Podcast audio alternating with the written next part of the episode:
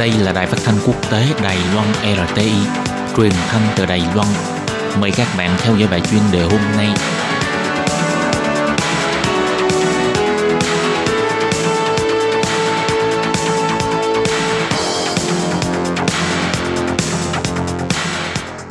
Các bạn thân mến, Hải Ly xin chào các bạn.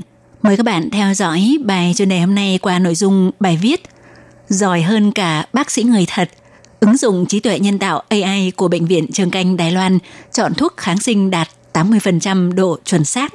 Các bạn thân mến và bây giờ Hải Ly xin mời các bạn đến với nội dung chi tiết của bài chuyên đề hôm nay.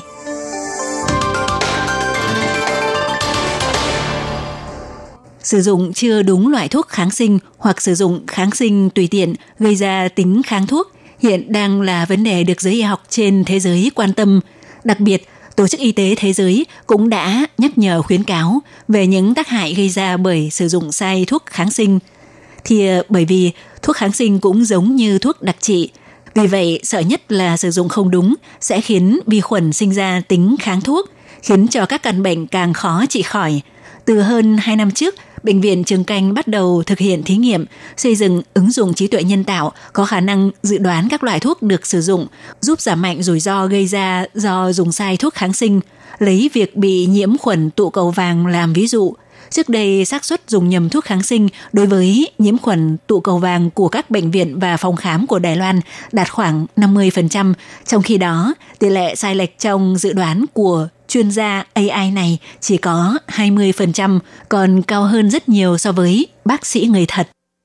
Gần đây, Bệnh viện Trường Canh Đài Loan tổ chức hội thảo thông tin y tế. Chủ đề của hội nghị bao gồm dịch vụ bệnh viện thông minh, ứng dụng thực tế ảo và trí tuệ thông minh trong y học. Những ứng dụng AI khoác áo blue như nêu trên đã rất thu hút sự quan tâm chú ý. Theo bác sĩ chuyên phụ trách về y học kiểm nghiệm của Bệnh viện Trường Canh Lâm Khẩu Vương Tín Hiểu cho biết, về mặt lâm sàng, bác sĩ nếu phán đoán người bệnh bị nhiễm khuẩn, có khả năng trước tiên sẽ tiến hành cấy vi khuẩn bằng đờm của bệnh nhân rồi phân tích giám định bằng máy móc để xác định trùng khuẩn. Cách làm này cần phải mất thời gian khoảng một ngày. Tiếp theo cũng cần phải mất thêm ít nhất từ 1 đến 3 ngày để kiểm nghiệm tính dược lý học để phán đoán nên sử dụng loại kháng sinh nào mới là thích hợp. Tuy nhiên, trong vòng từ 1 đến 3 ngày chờ đợi kiểm nghiệm tính dược lý, thì người bệnh vẫn cần được điều trị và do cần phải đợi kết quả báo cáo kiểm nghiệm tính dược lý nên bác sĩ chỉ có thể dựa theo kinh nghiệm của bản thân để đoán xem cần sử dụng thuốc gì và kê đơn cho bệnh nhân trước nhưng ngay cả các bác sĩ có kinh nghiệm vẫn có thể xảy ra xác suất đoán sai chính vì vậy thì bác sĩ Vương Tín Hiểu đã muốn cải thiện khó khăn này Ông nói, bắt đầu từ năm 2013, Bệnh viện Trường Canh đã thực hiện kiểm nghiệm bằng thiết bị khối phổ. Tới nay đã tích lũy được một khối lượng dữ liệu kiểm nghiệm khá lớn. Vậy tại sao không sử dụng dữ liệu lớn để ươm tạo AI? Để AI sau khi tự động học tập có chiều sâu, dần dần sẽ trở thành chuyên gia có thể dự đoán chính xác cần dùng loại kháng sinh nào. Thí nghiệm triển khai trong vòng hơn 2 năm đã cho thấy Ứng dụng trí tuệ nhân tạo AI khoác tấm áo blue này có biểu hiện khá tốt. Lấy ví dụ về nhiễm khuẩn tụ cầu vàng, trước đây tỷ lệ đoán sai loại thuốc kháng sinh của bác sĩ Đài Loan chiếm tới 50%, nhưng tỷ lệ đoán sai của ứng dụng AI này chỉ có 20%, cũng có nghĩa là cứ 10 bệnh nhân thì đoán đúng 8 người phải dùng đúng loại kháng sinh gì để điều trị mới đạt được hiệu quả. Bác sĩ Vương Tín Hiểu cho biết, hiện vẫn đang trong giai đoạn tiến hành nghiên cứu, cải thiện. Bên cạnh đó, cũng đang tìm hiểu các vấn đề về áp dụng mang tính chất quy định pháp luật.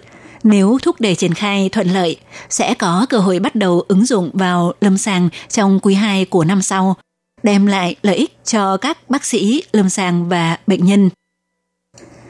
Các bạn thân mến, vừa rồi các bạn vừa theo dõi bài chuyên đề hôm nay qua nội dung bài viết Giỏi hơn cả bác sĩ người thật – Ứng dụng trí tuệ nhân tạo AI của Bệnh viện Trường Canh Đài Loan chọn thuốc kháng sinh đạt 80% độ chuẩn xác. Hải Ly xin cảm ơn các bạn đã theo dõi bài chuyên đề hôm nay do Hải Ly biên tập và thực hiện. Thân ái, chào tạm biệt các bạn. Bye bye!